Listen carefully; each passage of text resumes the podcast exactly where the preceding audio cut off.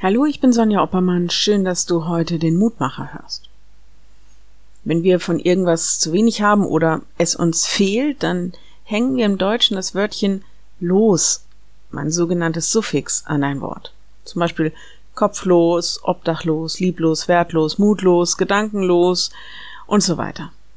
Nicht immer ist das mit etwas Schlechtem konnotiert. Wir sprechen auch von grenzenlos oder ausnahmslos oder problemlos. Aber naja, ziemlich oft schon. Wie ist das mit Gott los? Im Grunde heißt das, da ist jemand ohne Gott unterwegs. Oder will ohne Gott sein. Wir sagen, naja, das kann ja jeder selbst entscheiden und wir wollen das nicht bewerten. Auf der anderen Seite tut mir das immer sehr leid, weil ich Gott als jemanden kennengelernt habe, der absolut gut ist und liebevoll und ein großer Kümmerer. Ich gebe zu, es gibt immer mal Zeiten, in denen ich mich Gott näher fühle als in anderen, aber mein Gebet ist auch, dass ich nicht komplett beziehungslos zu ihm bin. Denn das hieße, ich verzichte auf seine Liebe und sein Leben, seine Gnade und Freiheit und was weiß ich, auf was noch alles. Die Bibel verbindet mit gottlos gar überhaupt nichts Gutes, sondern es ist im Grunde der Zustand des Menschen außerhalb der Gegenwart Gottes, außerhalb des Paradieses. Sünde ist die Entfremdung und die Entfernung von Gott. Das genaue Gegenteil von all dem, was er für uns vorhat. Losung heute, wir haben gesündigt, samt unseren Vätern, wir haben Unrecht getan und sind gottlos gewesen. Psalm 106, Vers 6.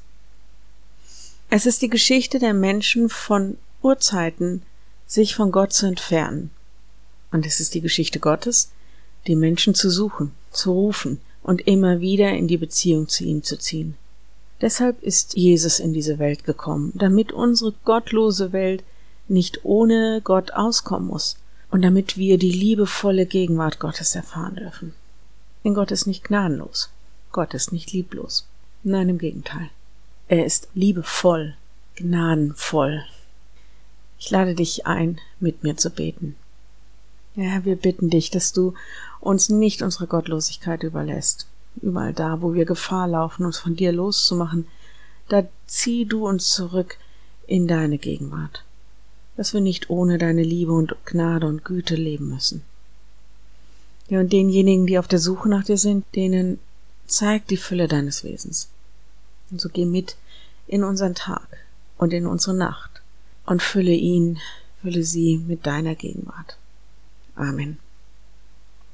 Morgen ein neuer Mutmacher. Bis dahin. Bleib behütet. Tschüss.